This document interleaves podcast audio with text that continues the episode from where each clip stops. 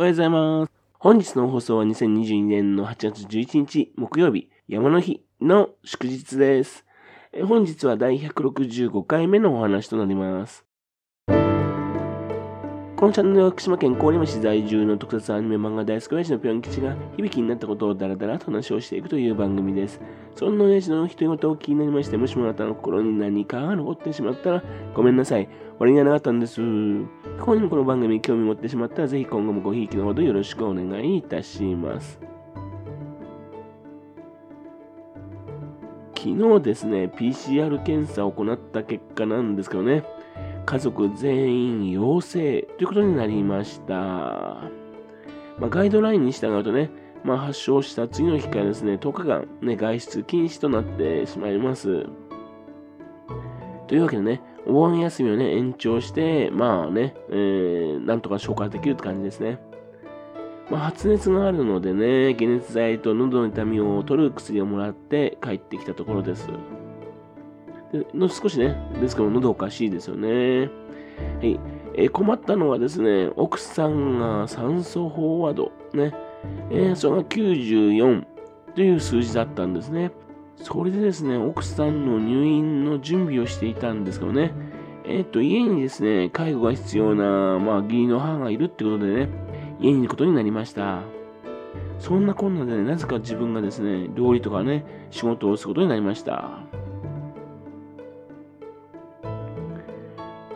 さて、漫画道ですね、再放送っていうのでね、NHK を見ていたんですけども、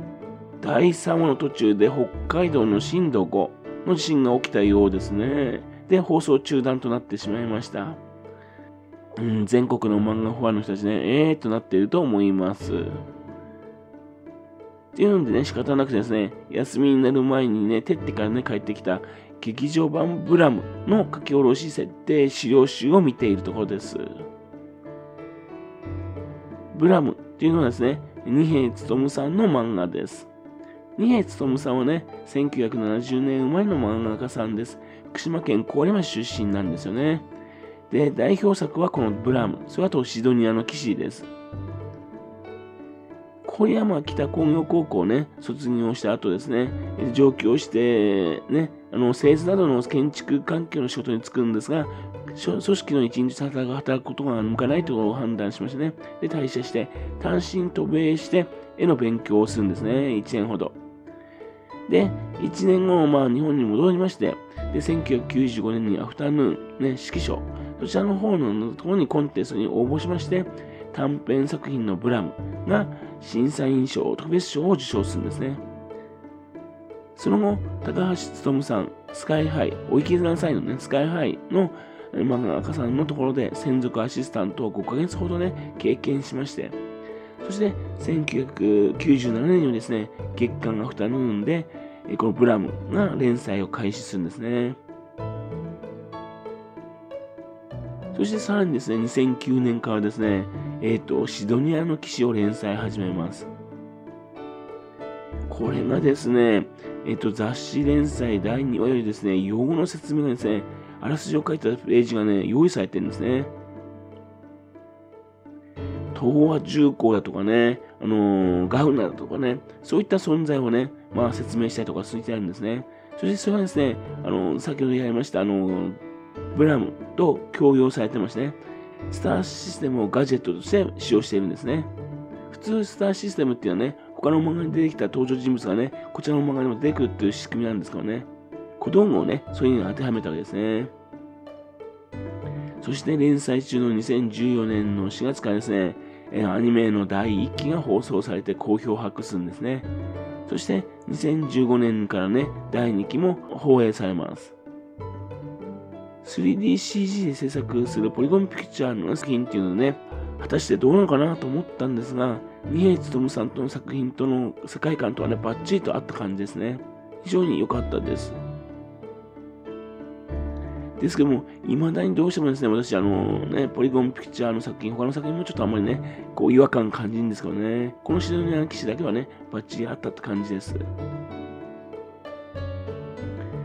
そして、シドニア騎士でね、2015年の講談社漫画賞一般部門賞を受賞します。そして2016年に第47回の星雲賞コミック部門、これを受賞するんですね。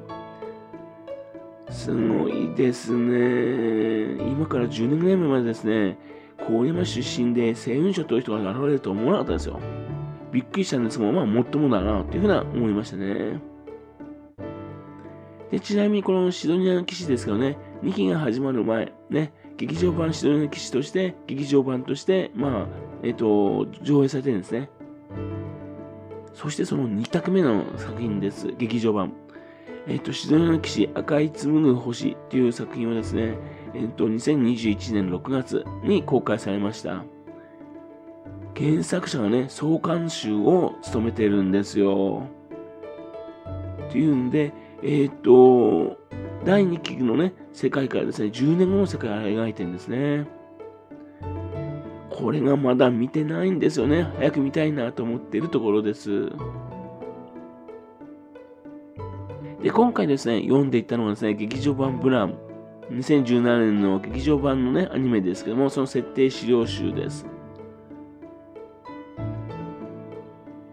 2017年5月にですね、公開されたんですよね。あと、劇場公開と同時にですね、Netflix のオリジナル映画として全世界へ配信されたんですよね。これは日本初なんですよ。2015年のね、11月にですね、すでにですね、ブラムをね、映画化するって話をね、発表されていたんですね。そして、シドニアの2期の途中でですね、それがね、話題として登場してくるんですね。というわけで、ものすごく期待していたんで見たわけですね。というわけで、元のブラムをですね、新しいセットを加えた、作って直した作品だったんですね。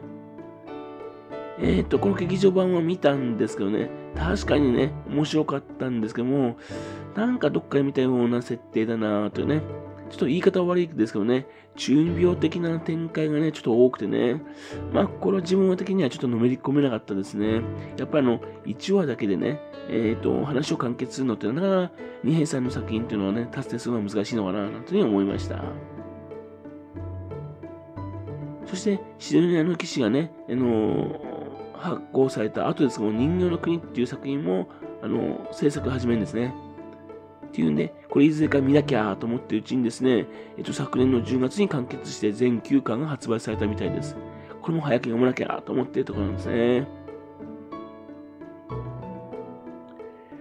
というわけでね、郡山出身でね、独特の世界観、ね、これを持つですね、二瓶勉さんがね、どうして郡山に住みながらですね、そういうことが育むことができたのかっていうのは非常に気になるんですね。これからもね、郡山市民として応援していきたいと思っております。これが郡山市でね、話題になるのはね、ちょっと不思議だと思うんですよね。はい。それではまた次回よろしくぴょん吉のお宅の話をお付き合いくださいね。本日もお聞きくださいまして、誠にありがとうございました。